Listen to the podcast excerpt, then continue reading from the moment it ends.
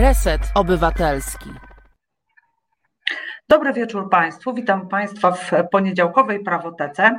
E, zanim wypowiem wszystkie formuły związane z początkiem naszego programu, chciałam powiedzieć, że dzisiaj Państwo będziecie ociupinkę zaskoczeni, zarówno gościem, tematem może mniej, ale to dlatego, proszę Państwa, że czas jest bardzo niepewny zdrowotnie i okazało się, że e, pani sędzia Marzanna e, Piekarska, która miała dzisiaj być naszym gościem, z samego rana po prostu zachorowała. Wobec tego z oczywistych powodów mogła uczestniczyć w programie i z dużą wyrozumiałością z tego obowiązku, jakkolwiek przyjemnego, ją zwolniłam. E, po drugie, sędzia Monika Ciemięga, która powinna mi dzisiaj towarzyszyć, e, też miała e, mały wypadek zdrowotny. Nie martwcie się Państwo, wszystko będzie z nią w porządku, ale też nie mogła wystąpić. Wobec tego, zamiast niej zaprosiłam do programu panią sędzię, znaną już Państwu, Karolinę Rokitę. Cześć Karolina. Cześć, dzień dobry. Karolina jest naszym, e, naszym e, najlepszym, najukochańszym pomocnikiem, a jednocześnie zawsze ratuje nas w najtrudniejszych e, sytuacjach. Realizatorem programu, żeby zacząć jeszcze raz od spraw technicznych, jest oczywiście nasza Asia Torka, która na pewno nam się tu pokaże, żeby pokiwać i przywitać Państwa. Dzień dobry. E, tak myślę. E, a proszę Państwa, sponsorem programu jest e, osoba, myślę, że pani, która kryje się pod bardzo sympatycznym nikiem Joanna z Brukseli. Bardzo dziękujemy Pani Joannie i wszystkim Państwu w ogóle dziękujemy, że chcecie z nami spędzić wieczór poniedziałkowy. To bardzo przyjemne, a mam nadzieję, że również pouczające. No i do gościa. Gościem jest dzisiaj też już Państwu znana, mam nadzieję, e, pani sędzia Monika Frąckowiak, e, z którą będziemy rozmawiać na temat podobny do tego, e, o którym chciałyśmy rozmawiać z panią sędzią piekarską, ale troszkę z oczywistych powodów pominiemy kwestie związane z sytuacją osobistą pani sędzi piekarskiej. Zapraszamy Monikę. Moniko, pokaż nam się proszę. Dobry wieczór, cześć Wam, miło Was widzieć. Ja już jestem zazdrosna, bo pani Elżbieta Janaszewska szczególnie wita ciebie. No proszę, masz, e, masz fanów. E, zacznę może, bo e, powodem naszej, powodem naszej rozmowy jest to, że nie tak dawno, kilka dni temu, pojawił się, pojawił się w obiegu publicznym projekt zmiany ustawy o Sądzie Najwyższym, który zaprezentował nam pan prezydent Andrzej Duda i myślę, że warto o nim porozmawiać w kontekście po pierwsze e, postanowienia 204 C 204 na 21, e, a po drugie także w kontekście justycyjnego e, projektu, który miałby nam przywrócić praworządność. To może zaczniemy od postanowienia. Co w tym postanowieniu, Moniko, bo ty jesteś naszym specem od spraw międzynarodowych i innych, co w tym postanowieniu e, zażądano, żeby Polska zmieniła, by znowu stać się krajem e, praworządnym, a przede wszystkim również, żeby odzyskać fundusze? Przypominam Państwu, milion euro dziennie. Dobrze, już e, tutaj przechodzę, zaraz Was, o, zgubiłam na chwilę. Dobrze, w ogóle zacznijmy od tego, że y, to nie jest takie oczywiste, że projekty, o których mówi władza wykonawcza, są publikowane, więc cieszmy się wszyscy, że on w końcu został opublikowany, bo z ust pana Ziobry słyszymy już nie wiem od ilu lat o różnych projektach i e, i jakoś ich e, nigdy nie widać. No ten w końcu widzimy. E, pan prezydent przedstawiając ten projekt przede wszystkim się rzeczywiście odniósł do tego sporu, jaki mamy z Komisją Europejską, w ogóle z Unią Europejską i, i zablokowania funduszy. E, I, e, I przedstawił ten projekt jako taką ta, możliwość wyjścia z impasu i odblokowania e, tych, tych pieniędzy. To jest, przypomnijmy, mi się zawsze aż te zera mylą, 700 miliardów złotych, tak, w ramach Krajowego Planu Odbudowy. E, no i e, przechodząc do tych orzeczeń, tak, bo w sumie ich było dużo, jest orzeczenie, dwa orzeczenia z lipca ubiegłego roku, 2021 roku, z 14 lipca i z 15 lipca, z 14 było zabezpieczenie, z 15 wyrok. E, I, I, jakie są przede wszystkim warunki odblokowania funduszy europejskich? Otóż one zostały przedstawione przez Komisję Europejską przez panią Ursula von der Leyen w ten sposób, że te warunki są trzy.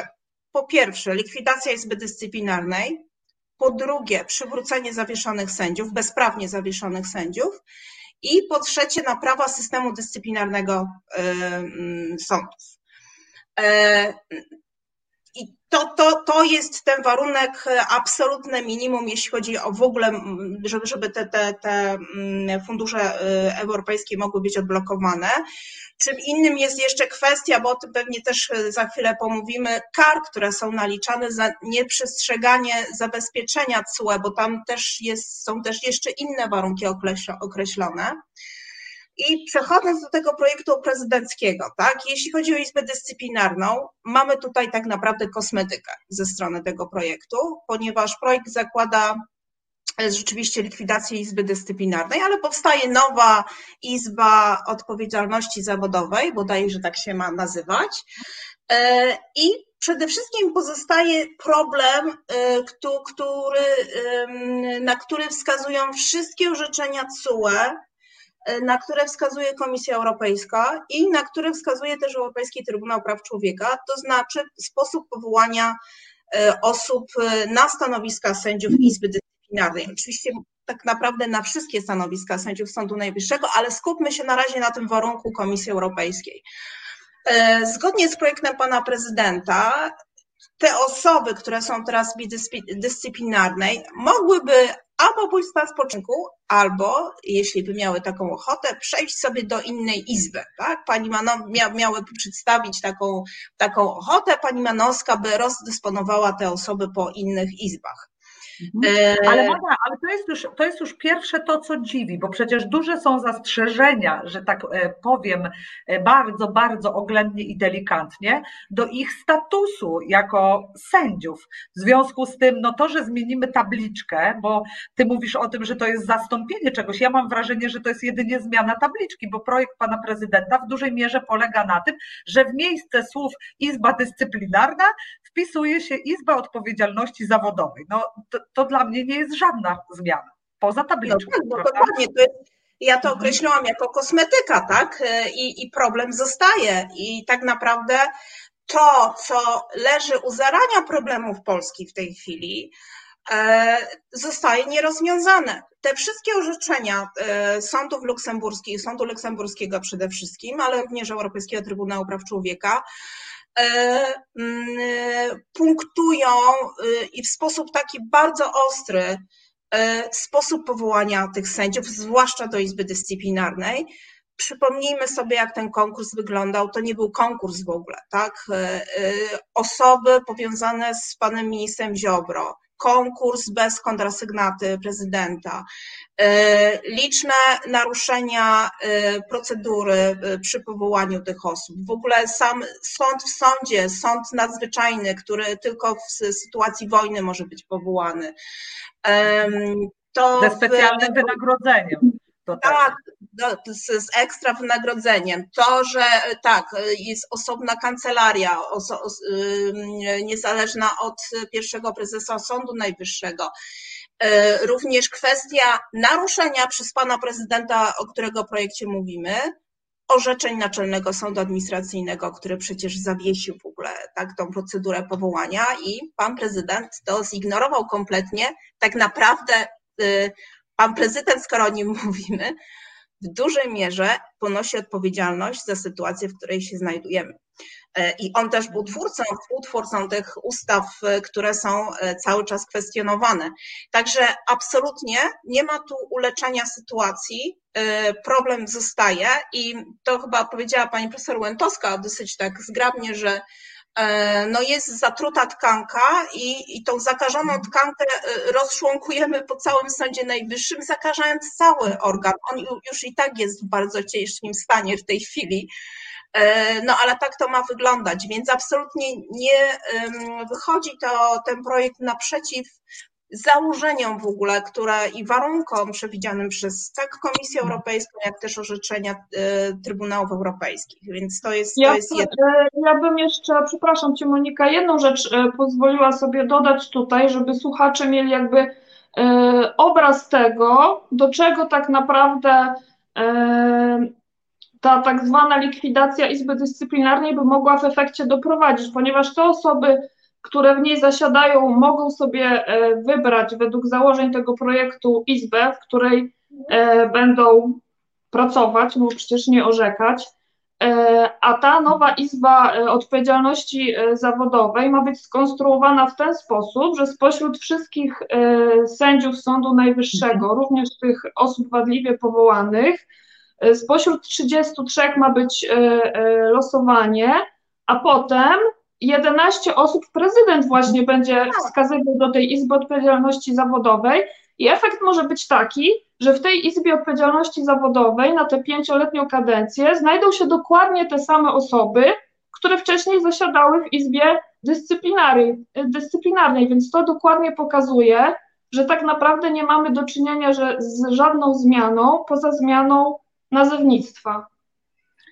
No dokładnie tak, nie? To jest w ogóle dosyć, e, znaczy dosyć, to jest po prostu oburzające, e, w jaki sposób pan prezydent e, mm, podchodzi do, do w ogóle do funkcjonowania wymiaru, do funkcjonowania wymiaru sprawiedliwości, no, no na jakiej podstawie, skąd to wynika, gdzie jest w konstytucji, konstytucji napisane, że prezydent może w ogóle regulować kwestie wymiaru sprawiedliwości. To jest tak e, niesamowita ingerencja władzy wykonawczej w, mm, w władzę sądowniczą i nawet gdyby te osoby gdyby miał pan prezydent losować, tak, wybierać spośród prawidłowo powołanych sędziów, to również byłoby stan, y, bardzo poważne naruszenie. Także to jest. Tak, skutek byłby taki, że wcześniej ta Izba Dyscyplinarna była w całości by zależna od y, ministra Ziobry, tak, a teraz by była y, Izba Odpowiedzialności Zawodowej zależna od prezydenta, czyli ten y, efekt upolitycznienia byłby utrzymany po prostu. Mhm. No dokładnie tak, dokładnie do tego. Ale wiecie, wiecie co, ale mnie się wydaje, że tak, tak logicznie patrząc na sprawę, to tak naprawdę ten projekt, on pogarsza stan rzeczy. No bo w tej chwili mamy wprawdzie neosędziów w Sądzie Najwyższym, ale co do zasady, no ci, którzy, co do których nie ma wątpliwości, e, mam na myśli tych z Izby Dyscyplinarnej, oni sobie są w tej Izbie, a teraz kiedy oni się rozejdą, no to e, tak naprawdę będą robić jeszcze więcej zła, ponieważ ponieważ będą uczestniczyć w wydawaniu innych orzeczeń. Natomiast nie wiem, czy zwróciłyście uwagę, ja sobie sfotografowałam fragment e, tego projektu i tutaj jest coś takiego napisane, co moim zdaniem wyjaśni, dlaczego pan prezydent uważa, że nie ma żadnego problemu, żeby członkowie e, Izby Dyscyplinarnej się nam rozeszli po Sądzie Najwyższym, ponieważ dodano do, mm, dodano do propozycja jest zmiany taka, która mówi tak. Okoliczności towarzyszące powołaniu sędziego nie mogą stanowić wyłącznej podstawy do podważenia orzeczenia wydanego z udziałem tego sędziego lub kwestionowania jego niezawisłości i bezstronności. I ups, mamy wszystkich sędziów legalnych, nie wolno ich kwestionować z uwzględnieniem, jak to było, okoliczności towarzyszące powołaniu. Prawda, Monika? Co się tam czepiasz, że NSA nie pozwalał e, w takim konkursie uczestniczyć, a prezydent podpisał? No to tylko towarzysząca okoliczność, czyż nie? No tak, bo to jest, w ogóle ten projekt ma e, bardzo dużo sprzeczności, jak się go przeanalizuje, co nie jest łatwe, co razem stwierdziłyśmy przed rozpoczęciem programu. No bo e, właśnie jest ten zapis, bo on się odnosi w ogóle do tego problemu, który mamy w tej chwili na podstawie ustawy kagańcowej, że my nie możemy badać legalności powołania sędziów na stanowiska. I pan prezydent mówi, okej, okay, to możecie i tam nawet zakłada jakiś tam termin, można to podnieść, ale to nie może być wyłączna przysłanka, to nie może być wyłączne i jeszcze jest dodatkowa, tam jest szereg problemów z tym, z tym związanych, y, że y, cały czas pozostaje kompetencja tej y, Izby Kontroli Spraw, nadzwy- spraw tak. Publicznej Kontroli. Ja zawsze, przepraszam, mam problem też z, z nazwą tej Izby, bo ona też wiemy, że jest nie sądem, znaczy osoby powołane do tej izby. Mamy też już orzeczenia zarówno CUE, jak i ETPC, mówiące o tym wprost, że, że ci sędziowie tak, nie są tak naprawdę sędziami, bo również nie zostali powołani w prawidłowej, e, w prawidłowej procedurze, tak? Więc mm, no tutaj jest szereg takich rzeczy. Jeszcze a propos tego, co, co mi się rzuciło w, w oczy tego, co do tego projektu. Na przykład pan prezydent łaskawie nam pozwala jako sędziom tak. europejskim zadać pytanie prejudycjalne, co uważam, że jest naprawdę no, już rozkoszną w ogóle formułą i w akcie prawnym, tak, e, e, kraju europejskiego należącego do Unii Europejskiej. Oto pan prezydent nam daje taką możliwość. No bardzo dziękujemy, naprawdę. Aczkolwiek jakbyśmy chcieli potem stosować już e, orzeczenie zapadłe na skutek naszego pytania, no to możemy się tutaj liczyć z odpowiedzialnością dyscyplinarną, ponieważ pan prezydent wprowadza nowe przewinienie, tak, że to znaczy odmowa sprawowania wymiaru sprawiedliwości, tak to się chyba nazywa, tak. na wypadek takiego kazusu pana Gąciarka albo y, innego naszego kolegi, który stwierdził, że no nie może orzekać w składzie z sędziami, którzy, z osobami, które nie są prawidłowo powołane, więc mhm. tutaj jest naprawdę absurd, goni absurd i, i ta ustawa jest po prostu, po prostu wewnętrznie sprzeczna. Tak, Ale poczekaj. No, Mogę? Nie, mów, bo chciałam powiedzieć, żeby Monika, musimy to rozwinąć, bo, bo Monika się tak prześlizgnęła po tym, a to są bardzo ważne kwestie. E, te delikty, naprawdę, e, żałuję bardzo, że w ustawie nie napisano, że przewinieniem dyscyplinarnym jest na przykład, nie wiem, albo nie jest właściwie, że przewinieniem dyscyplinarnym nie jest nieprzychodzenie do pracy przez cały rok, bo tam jest taka konstrukcja zastosowana negacyjna, ale nieważne.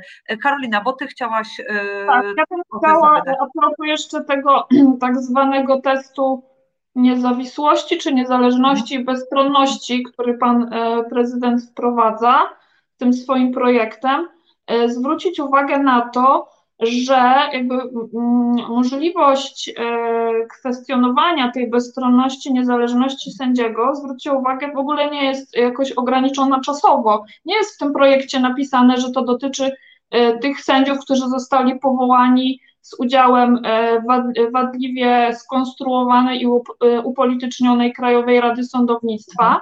Czyli na, tak naprawdę w ten sposób można podważyć status każdego sędziego, i to z jednej mhm. strony jakby y, mnoży ten chaos, o czym Jola na początku powiedziałaś, ale z drugiej strony też rozmywa y, odpowiedzialność tych osób, które wzięły udział w tych wszystkich wadliwych y, konkursach i są wadliwie na urząd sędziego powołane. A właśnie, jak już jesteśmy przy tym KRS-ie, to trzeba zwrócić uwagę na to i trzeba to podkreślić, że w zasadzie źródłem wszelkiego zła jest właśnie ta Neokrajowa Rada Sądownictwa, to prawda Moniko? No tak i, e, i każde orzeczenie, które ostatnio przychodzi nam z ETPC e, odnosi się do Krajowej Rady Sądownictwa. Tak, bo przypomnijmy, że w czwartek zapadł, zapadł wyrok, który odnosił się z kolei do sędziów e, Izby Cywilnej Sądu Najwyższego. Tak, dokładnie tak. E, I te, te orzeczenia Europejskiego Trybunału Praw Człowieka, one są coraz bardziej jednoznaczne i bym powiedziała radykalne w ogóle jak na Trybunały Europejskie. Już jest wprost napisane, bez totalnej zmiany powołania e, sędziów w Polsce i zmiany organu, który jest za to odpowiedzialny, nie wyjdziecie z chaosu prawnego. E, I e, zresztą chyba z, z, tych informacji, które też e, przy okazji wypływały z ETPC, wynika, że tam już jest ponad 100 kolejnych spraw, które czeka w Trybunale.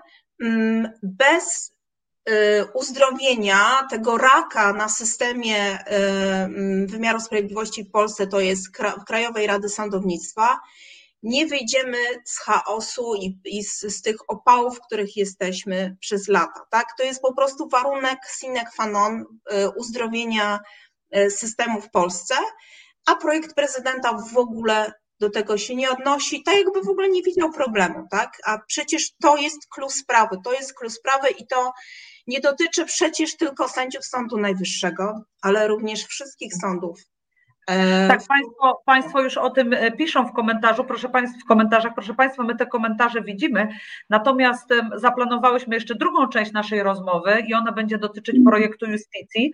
E, i tam, proszę Państwa, na pewno odniesiemy się do tych komentarzy, które mówią o tym, co zrobić z neosędziami. Nasze stanowisko jest no, mm, dosyć, dosyć jednoznaczne, nie ma tutaj co gdybać, ale wiesz co Monika, jeszcze o jednej rzeczy chciałam, żebyście Państwo żebyśmy tutaj wyraźnie powiedziały, że to przecież nie jest tak, że zapadają jakieś orzeczenia, które mówią, że e, sąd był nie sądem, tylko one się wiążą każdorazowo z obowiązkiem zapłaty odszkodowania. To nie jest tylko tak, że my jesteśmy karceni, e, nie wiem czy to fortunne słowo, na mm, e, arenie sądów międzynarodowych, ale wiąże się to również z konsekwencjami finansowymi. I mnie zastanawia jedno, no bo zakładając, a myślę, że możemy to, chociaż nie wiem, czy możemy to założyć, bo politycy to jednak są ludzie zupełnie innej konstrukcji, że jakieś dobre intencje panu prezydentowi przyświecały. To tak naprawdę, no przecież będąc prawnikiem, doktorem prawa, on nie może widzieć, nie widzieć, że to jest totalnie y, niespójne z tym, czego oczekuje Unia Europejska i co w sposób jednoznaczny artykułuje, jak powiedziałaś. No tak się wydaje. Tak, ja dzisiaj też słuchałam przez chwilę Krystiana Markiewicza i on tak dobrze to ujął w ten sposób, że no pan prezydent powiedział, że wyciąga rękę do rządu, a on powinien wyciągać rękę do, do nas, do obywateli w Polsce, a nie do rządu. E, I e, wiesz, no jak może tak, e, e, będę, będę się tutaj ograniczać w jakimś e, w ogóle opisywaniu działalności pana prezydenta, no ale to już naprawdę tyle było okazji, żeby, żeby, żeby doszło do jakiejś refleksji u pana prezydenta, który rzeczywiście jest przecież doktorem prawa, i tyle złych rzeczy wyszło z podręki pana prezydenta. I właśnie te projekty, o tym już mówiłyśmy, tak, te ustawy dotyczące Sądu Najwyższego, przecież to było, to jest dziecko pana prezydenta. E, I, e, no i te wcześniejsze mm, e, działania pana, pana prezydenta związane z Trybunałem Konstytucyjnym, tak? Ja też pamiętam, jak powoływał, nominował osoby na stanowiska sędziów w Izbie Dyscyplinarnej, jakie tam wielkie słowa padały z ust pana prezydenta, tak? Że nareszcie uzdrowimy. I do kogo on to mówił, tak? Do, swoją drogą, jak już mówimy, do ETPC, do jednego z prokuratorów, który był odpowiedzialny za, za naruszenie e, jednego z podstawowych e, artykułów konwencji, czyli zakazu tortur, tak? E, to chodziło, proszę Państwa, o przesłuchanie kobiety rodzącej. Tak, bo tak, tak, bo tak to się odbyło. No, y, rzeczywiście jest z tym jakiś problem, ale e, pani Sylwia Anna e, pisze i myślę, że to jest e, ważna rzecz, do której należałoby się ustosunkować. Czemu ja mam takie wrażenie, że Unia Europejska troszkę ma nas w głębokim poważaniu, czy z poziomu instytucji europejskich nie da się nic zrobić poza nakładaniem kar finansowych? Jak to widzisz, Monika? Powiem tak bo już e, dosyć długo e, tutaj działam z justycją również na tym forum europejskim. E, z pewnością było tak, że póki był odpowiedzialny za kwestie praworządności wiceprzewodniczący Franz Timmermans, to ja miałam takie wrażenie, że te ruchy są bardziej zdecydowane. Z drugiej strony, Mm, no rzeczywiście Unia Europejska nie ma aż tak dużo narzędzi, tak naprawdę, szczerze mówiąc, no bo jest artykuł 7, który cały czas trwa, to jest procedura polityczna. E, e, mm, I tutaj raczej nie osiągnie swojego efektu z uwagi na to, że jest wymóg jednomyślności wśród członków e, Unii Europejskiej choćby Węgry tutaj powodują, że, że to jest niemożliwe, ale też inne kraje. E, I tak naprawdę, jak do tej pory, jedynym skutecznym narzędziem po stronie Unii Europejskiej były mm, te zabezpieczenia i kary finansowe i groźba nałożenia kar finansowych na Polskę. No e, i zadziało się tak, że rzeczywiście rząd polski się cofnął raz w przypadku sędziów Sądu Najwyższego.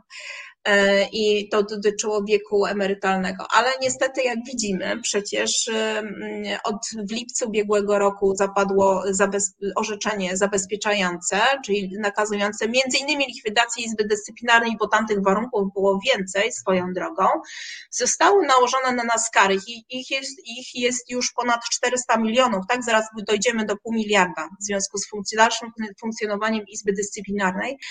I to na nasz rząd nie działa. Tak? E, mm, wymyślono mechanizm powiązania praworządności z budżetem. Za chwilę już, za kilka dni bodajże, bo to w lutym już ma zapaść wyrok Trybunału dotyczący tego, tego mechanizmu. E, I wydaje się, że, że to może być skuteczne, rzeczywiście skuteczne narzędzie, no ale tak to jest w organizacjach międzynarodowych, w ogóle w jakichkolwiek organizacjach, już nawet nie przechodząc na takie wysokie poziomy, tak, no, e, umawiamy się na jakieś reguły gry. Jeśli mamy kogoś, kto po prostu to kompletnie ignoruje, i, i wypina się i mówi, a co mi zrobicie? Tak najwyżej, nie wiem, e, dostanę karę i tak dalej, a tak działa niestety rząd polski, no to, mm, no to niewiele tutaj mogę y, można zrobić. Nie? Jedyne, co uważam, e, e, można mieć zastrzeżenia w tej chwili tak naprawdę do Komisji Europejskiej, to jest pewna konsekwencja, aczkolwiek ostatnio ta konsekwencja jest, bo są trzy warunki te przedstawione przez Komisję Europejską do wypłacania środków unijnych i one są cały czas podtrzymywane. Mhm. Y, no to y, jakby miały tę pierwszą część y, podsumować, bo już się zbliżamy powoli do przerwy i nawiązałaś Moniko z powrotem właśnie do tych warunków, to czy gdyby projekt pana prezydenta wszedł w życie, czy on którykolwiek z tych warunków spełnia i czy on chroni budżet, czyli tak naprawdę wszystkich obywateli od dalszego naliczania tych kar związanych z działalnością Izby Dyscyplinarnej? No nie spełnia, bo Izba Dyscyplinarna problem zostaje bez względu na zmianę nazwy. Sędziowie nie są przy, przywróceni, nie ma ani słowa w ogóle o tym problemie do pracy i y, nic nie mówi, wręcz e, system dyscyplinarny jest, po, jest pogarszany w związku z tymi nowymi przewinieniami, więc żaden z problemów nie jest rozwiązany. Tak jest. I jest nowe, nowe przewinienie dyscyplinarne, odmowa wy, sprawowania wymiaru, odmowa wymiaru sprawiedliwości. Bardzo e, takie dosyć dziwne pojęcie. E, już rozgorzały dyskusje na ten temat. Ja należę do zwolenników tej tezy, że to jest celowe e, działanie, które ma być wymierzone ostatecznie wobec takich ludzi, jak na przykład Piotr, Piotr Gonciarek, którzy nie chcieli orzekać z neosędziami, prawda? Tak myślę, jakby to widzicie dziewczyny. No tak, tak, właśnie, że ten nowy delikt nie jest w żaden sposób zdefiniowany. Jest to dosyć y, pojemne, delikatnie mówiąc, y, określenie. Y, no i tak naprawdę wracamy do tego, co Monika wcześniej powiedziała, że to jest projekt pełen sprzeczności, tak? Bo z jednej strony prezydent nas obdarza łaską możliwości zadawania pytań prejudycjalnych, a z drugiej tak. strony, gdybyśmy się później mieli do nich zastosować, no to tak naprawdę można takiemu sędziemu postawić właśnie ten zarzut y, odmowy wymiaru sprawiedliwości. Więc chaos mhm. się pogłębia, tak? I sprzeczność goni sprzeczność. Taka mogłaby być konkluzja. Tak, to i prawda. też ja jestem karnistką, ty jesteś Jola, tak? Ale zawsze taki, e, taki otwarty katalog i takie, takie niedookreślone pojęcie E, w ogóle to jest niedopuszczalne, tak jak w, prawie karnym coś takiego. E, no a tutaj też jak to jest przewinienie, więc powinno się odpowiednio stosować te reguły, no ale to daje właśnie możliwość pełną panom Radzikom, Schabom i e, Lasotom tutaj ruszać z kolejnymi dyscyplinarkami, tak? No bo, no bo w, tym to, w tym właśnie tkwi też problem, że umówmy się, że rzecznikami dyscyplinarnymi e, czy zastępcami e, są gorliwcy, którzy po prostu sami jak e, węszyciele najlepsze, doszu, najlepsi doszukują się naszych przewinien, przewinień. Ja już od lat zachodzę w głowę, jak to możliwe, że nagle okazało się, że grupą, która wymaga najbardziej ze wszystkich grup zawodowych w Polsce jakiegoś dyscyplinowania zawodowego, to jesteśmy właśnie my sędziowie. Tego nie rozumiem do dziś.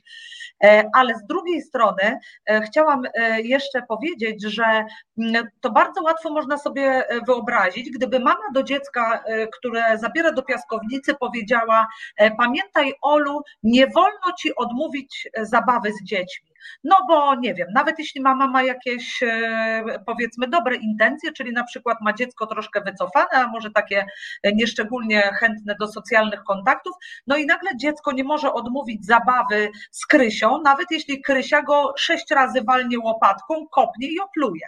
E, no ale nadal e, zostaje dziecko w sytuacji, że nie może odmówić sprawowania wymiaru sprawiedliwości. Czyli nieważne, czy sędzia odmawia orzekania z kimś, kto jest nielegalny, albo kto no, został powołany w sposób naruszający przepisy i konstytucję, e, nadal nie możesz tego e, zrobić i rzeczywiście to jest takie e, zaskakujące. Podobnie jak zaskakujące jest to, że proszę Państwa, otóż w projekcie sędziowie, i to jeszcze raz podkreślmy, sędziowie polscy dostają prawo Naprawdę pan prezydent nam pozwala zadać pytanie prejudycjalne. Naprawdę pozwala. Pozwala, jestem wzruszona. Jeżeli Państwo macie chęć się z tym projektem e, zapoznać, to oczywiście zachęcamy. Natomiast myślę, że żadna z nas, bo o tym już rozmawiałyśmy, nie powie Państwu, że to jest e, świetna, łatwa lektura, bo naprawdę, no, miałabym pewne zastrzeżenia, chociaż naprawdę nie uważam siebie za, za żadnego specjalistę od e, legislacji, no ale przepisy czytać umiem, zwłaszcza jak się ich nie da czytać, to naprawdę e, to czuję. E, czy to jest właściwy moment na przerwę? Chyba tak. Zapraszamy Państwa wobec tego na przerwie. Po przerwie pomyślimy o tym, jak naprawdę trzeba naprawić polski wymiar sprawiedliwości. Zapraszamy. Reset Obywatelski. Medium, które tworzysz razem z nami. Komentuj, pisz i wspieraj. Państwa komentarze wskazują, że Państwo nie tylko e, myślicie na temat tego, w jaki sposób wymiar sprawiedliwości naprawić, ale macie również swoje e, pomysły. Takie pomysły ma też Stowarzyszenie Sędziów Polskich Justicja. Pamiętacie Państwo, na antenie, na antenie Prawoteki my szczegółowo omawiałyśmy już e, postanowienia, propozycje tego projektu, ale chcieli, chciałybyśmy dzisiaj do niego wrócić, no właśnie w kontekście tego, co powoduje, proponuje Pan Prezydent, a powtórę dlatego, że dzisiaj rozpoczęła się taka akcja e, uświadamiania obywateli, tłumaczenia obywatelom, dlaczego i jakie są propozycje e, justicji. E, coś nam, Monika, o tym opowiesz może na początek, jeśli idzie o samą akcję? To znaczy, tak, uznaliśmy, że mm, projekt Justicji no, jest tak szalenie ważną inicjatywą, która wymaga no, objaśnienia i przybliżenia tak obywatelom, jak i samym prawnikom, jak i też naszemu środowisku. E, ogrom pracy jest to włożone i e, rzeczywiście ten projekt on jakby wczytuje się w orzeczenia CUE i, i ETPC i, re, i realizuje te wszystkie postulaty, tak? I w takich rozmowach też e, i ostatnio też słyszałam w mediach wielokrotnie dużo powiedzmy jakieś du, dużo przekłamań, to może za dużo powiedziane, ale, ale mm, e, e, no jakichś takich przeinaczeń dotyczących tego naszego projektu. W związku z tym zdecydowanie ten projekt wymagał jakiegoś szerszego tutaj podejścia i, i zaprezentowania go publicznie. Mhm. No tak, bo chyba do mainstreamu przebiły się dwie takie informacje, chociaż moim zdaniem ten projekt zawiera y, dużo naprawdę świetnych rozwiązań i to nie takich, które naprawiają wymiar sprawiedliwości, ale zupełnie nowych, które ten wymiar sprawiedliwości polepszą po prostu. Natomiast y, jeszcze raz wracając do tego, co się przebiło do mainstreamu, to myślę, że to, że neosędziowie mieliby mm, no, nie być usankcjonowani, mam na myśli e, ich powołania, no i że ich orzeczenia miałyby być uznane za e, nieważne, chociaż to akurat jest absolutnie nieprawda, prawda? Nieprawda, prawda? Tak, nieprawda, prawda. Dobrze, to zacznijmy może od tych orzeczeń, bo sama widziałam, że tutaj są, e, są też jakieś pytania wśród obserwujących. Rzeczywiście projekt zakłada, że generalnie orzeczenia zostają. E, mhm. Jedynie orzeczenia, które są zapadłe w Izbie Dyscyplinarnej i w Izbie e, Kontroli Nadzwyczajnej i Spraw Publicznych są z mocy prawa uznane za nieważne. Dlatego, że to nie są sądy, e, jak już mówiłyśmy o tym, wynika z orzeczeń CUE i ETPC. Natomiast I w pozostałym, w pozostałym zakresie Orzeczenia co do zasady są ważne. Strony oczywiście mogą skorzystać z swojego uprawnienia i złożyć skargę o wznowienie postępowania. I, I może być ta kwestia badana, tak? I tutaj jakby nie sposób zabronić tego ludziom. Ludziom mogą z tego skorzystać, jeśli mają wątpliwości co do tego, czy orzeczenie zapadło w ich sprawie zostało wydane przez, przez sędziego, który był, nie wiem, w jakiś sposób zależny od władzy wykonawczej, mogą zawsze taką skargę złożyć. Natomiast z automatu nie ruszamy orzeczeń. Także to gwarantuje jakąś tam stabilność i, i, i unikamy w ten sposób chaosu. Jeśli mhm. chodzi o, o, o, o sędziów z kolei, wróćmy na chwilkę tylko o co chodzi tak naprawdę i Trybunałowi e, w Luksemburgu, i Trybunałowi w Strasburgu, i Sądowi Najwyższemu, i NSA, tak? Bo przecież nasze sądy też na ten temat się wypowiadały. E, mm, kłopot z tak zwanymi neosędziami to nawet nie polega przecież na ich e, osobistych przymiotach, tylko na tym, że zostali powołani w nieprawidłowej procedurze. A z orzeczeń, zwłaszcza ETPC, wynika prawo do prawidłowo powołanego sądu, tak? Żeby nie było żadnych wątpliwości. Takie orzeczenia zapadły zresztą nie tylko w sprawach polskich, ale również w tej słynnej sprawie islandzkiej, e, w, w innych orzeczeniach były w Hiszpanii, Portugalii. Tak więc, żeby uzdrowić system i uniknąć tych setek, a potem prawdopodobnie tysięcy spraw w, w Trybunale w Praw Człowieka w Strasburgu, jakoś trzeba tę kwestię uregulować. E, I e, projekt zakłada utratę mocy uchwał Krajowej Rady Sądownictwa, tej neo-KRS, dotyczące e, powołania sędziów. I, i tutaj. Rekomendacje. Rekomendacje. Rekomendacje. Tak, tak, tak, dokładnie. Znaczy do, do, do, dotyczących rekomendacji. E, I w związku z tym taki sędzia sądu apelacyjnego, który był powiedzmy awansowany z sądu, z sądu okręgowego, jest sędzią okręgowym, odpowiednio sędzia okręgowy jest sędzią rejonowym. E, I e, tutaj jest kilka takich zabezpieczeń dla, dla samych tych osób. To znaczy tak, i dla obywateli przede wszystkim tak naprawdę. Projekt zakłada możliwość delegowania tych osób do pełnienia funkcji w, w tym sądzie, w którym orzekali, na podstawie tej nawet nieprawidłowej nominacji tak, żeby nam się po prostu tutaj system nie zawalił, tak?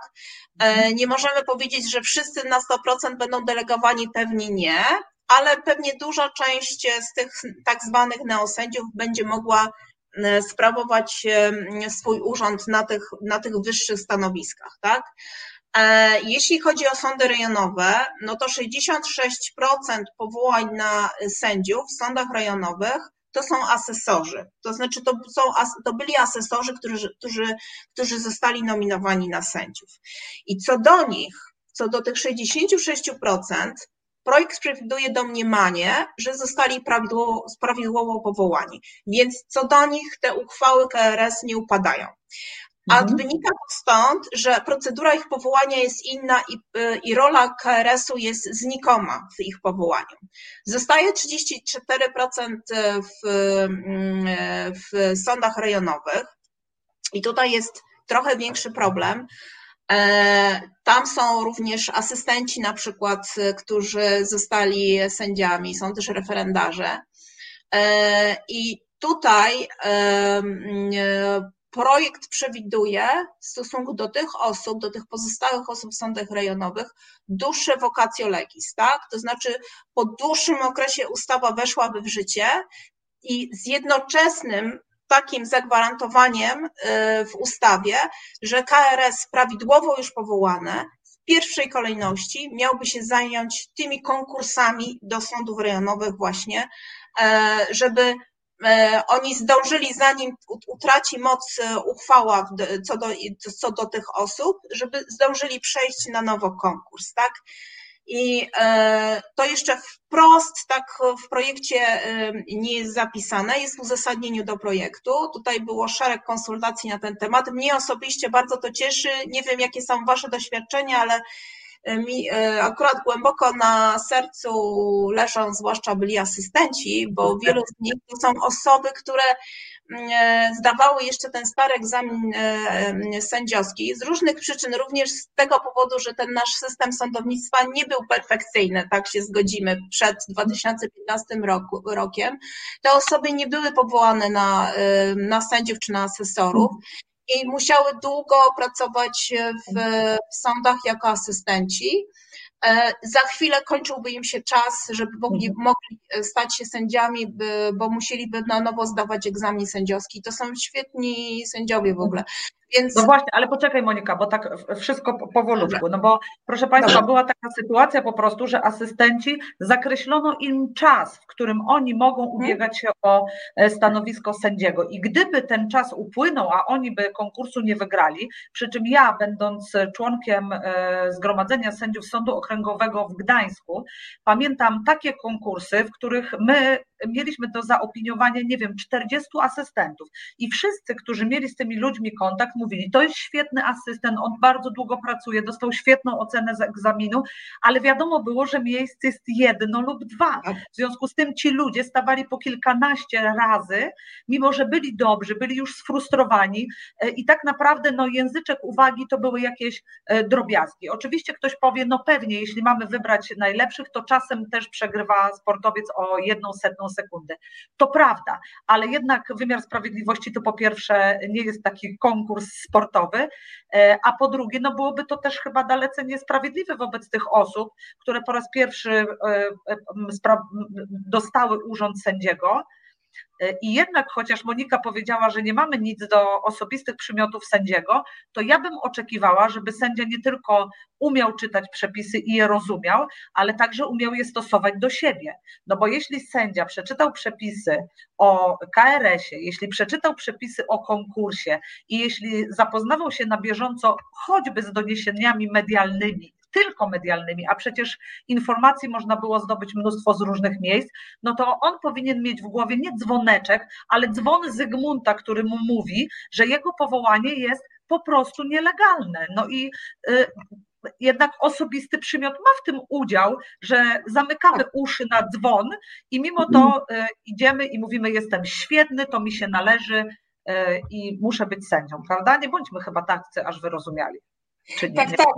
Ja tutaj się skupiłam na tych sędziach e, rejonowych, bo też chciałam zauważyć, że pierwsze powołanie może być też do sądu okręgowego i tutaj jest tak. duża zagwozdka, bo e, patrząc na mój okręg, e, to no wiele wątpliwości te nominacje też pozostawiają.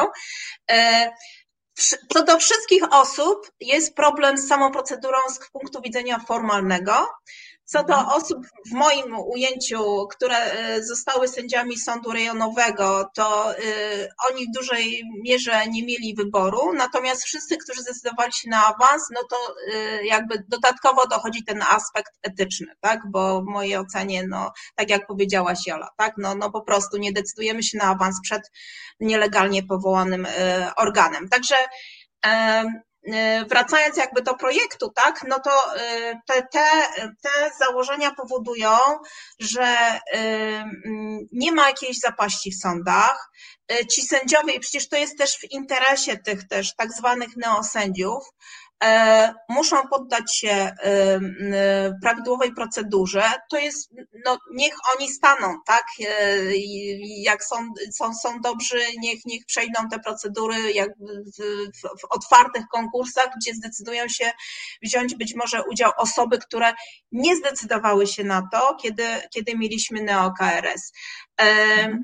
Są ten, może być ten wprowadzony ten system delegacji sędziów, tak żeby sędziowie z tych wyższych sądów mogli dokończyć przynajmniej, czy dalej kontynuować te swoje sprawy, tak?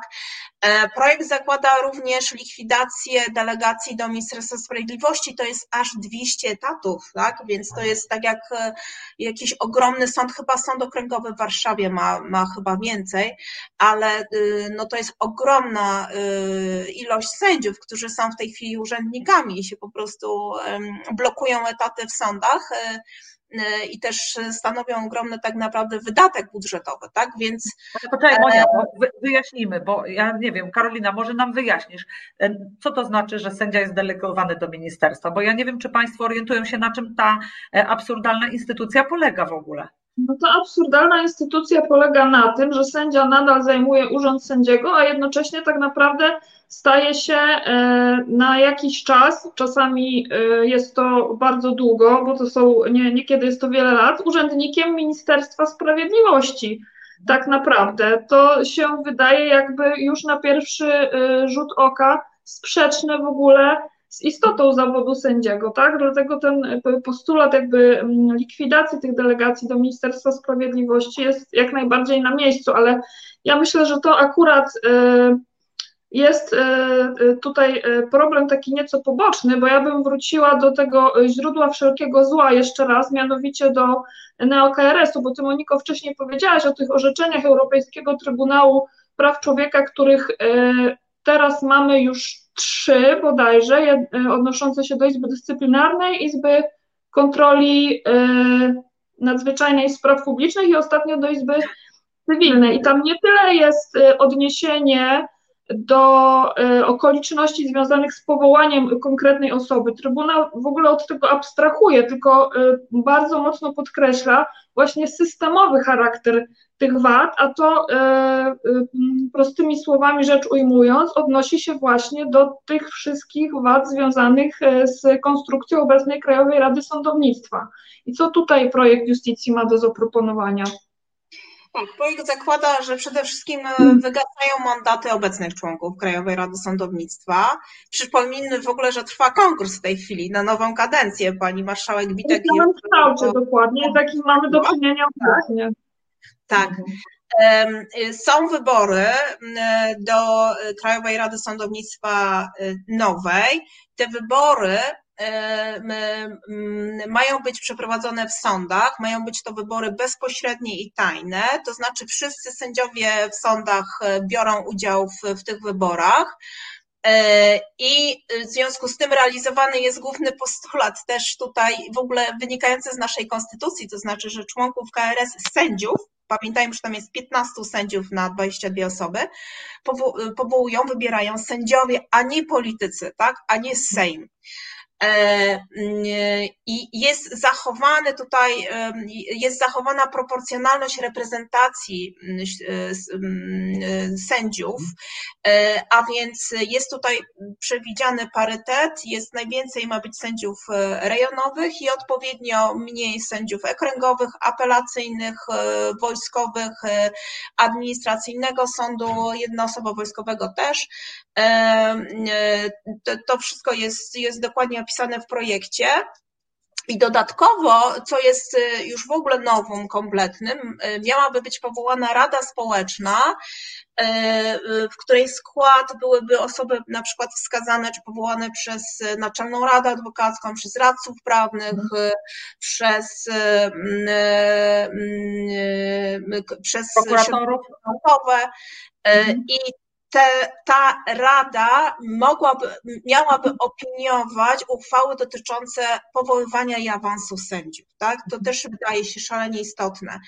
E, I jeszcze jedna, jedna rzecz, jeśli chodzi o osoby, które mogą wskazywać w ogóle kandydatów do KRS, to, to tutaj też jest e, e, ten katalog zdecydowanie szerszy, bo są to oczywiście sędziowie, ale też mogą być obywatele. To zdaje się teraz też jest ten przepis, że 2000 osób, obywateli może wskazać takiego kandydata, ale są też właśnie te grona naukowe, ORA, tak, radcy prawni i e, także te, te inne środowiska też tych kandydatów mogą wskazywać. Więc to, to, mhm. to jest główne założenie co do KRS-u.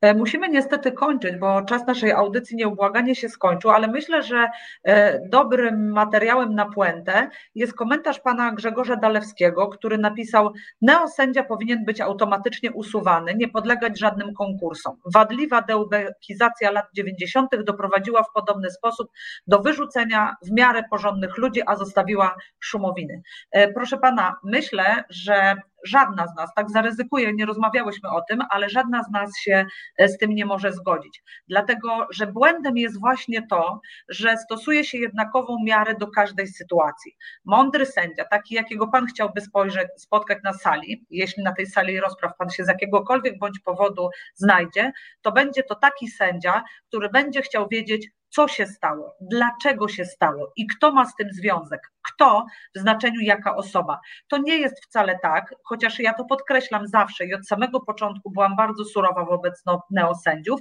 ale że oni wszyscy zasługują na potępienie, na odejście w, de, w niebyt. To nie jest taka prosta sytuacja. Niektórzy z nich, kiedy zmieniła się e, sytuacja polityczna, no bo tak trzeba powiedzieć, w kraju byli na delegacjach na przykład 5 czy 6 lat. Podjęcie decyzji, że teraz oni się z tego wycofają, to nie są decyzje, które były tylko ich decyzjami. One rzutowały na ich rodziny, które e, pracowały wspólnie na ten jakiś awans czy obietnicę tego awansu. I z tego punktu widzenia wydaje mi się, że projekt Justicji jest projektem świetnym, wyważonym, który pozwala na to, żeby rację wyważyć, a jednocześnie daje szansę na to, żeby uczciwie, surowo, ale uczciwie i obiektywnie ocenić każdą sytuację. Bo wśród tych neosędziów są tacy, którzy mniej lub bardziej zasłużyli na to, żeby sędziami nie być, albo żeby e, musieć wystartować jeszcze raz w konkursach, zwłaszcza z osobami, które w tych konkursach nie startowały, bo uważały od początku, że one są nielegalne. Ja to dobrze rozumiem, bo ja do takich osób właśnie należę. Ja zrezygnowałam z pierwszego konkursu, który w ogóle u mnie się odbywał w tym systemie i e, jakby dlatego zawsze mówię, że mam prawo twierdzić, że wiadomo było o tym, że te konkursy są nielegalne, bo ja jestem zwykłym rejonowym sędzią i ja to rozumiałam. No to jak mogli nie rozumieć tego moi mądrzejsi, starsi koledzy z no sądu? To pewnie jest temat na kolejną audycję, tak a ja tylko sobie pewnie pozwolę tak. dodać, że jak e, Państwo e, macie ochotę się e, bardziej szczegółowo zapoznać z projektem Justicji, to zapraszamy na naszą stronę www.justicja.pl. Zapraszamy na nasze social media, jesteśmy na Instagramie, na Facebooku, na Twitterze i tam między innymi dzięki y, y, ogromnemu nakładowi pracy Moniki mamy teraz y, kampanię właśnie informującą w bardzo przystępny sposób o założeniach y, tego projektu. Także zapraszamy. Zapraszamy. Na bieżąco o wszystkim Państwa informujemy. Naprawdę ciekawe, ciekawa strona. Dziękujemy Ci, Moniko, bardzo serdecznie. Dziękuję bardzo. Dziękuję Ci również, Karolino, i proszę Państwa, bardzo Państwu dziękujemy. Zapraszamy za tydzień, ale nie wiem, czy wtedy będzie e, e, e, sędzia, która miała być dzisiaj, bo nie wiemy, czy, czy wyzdrowieje, ale na pewno przygotujemy coś ciekawego dla Państwa. Także dziękujemy, miłego wieczoru Państwu życzymy. Dobranoc. Dobranoc.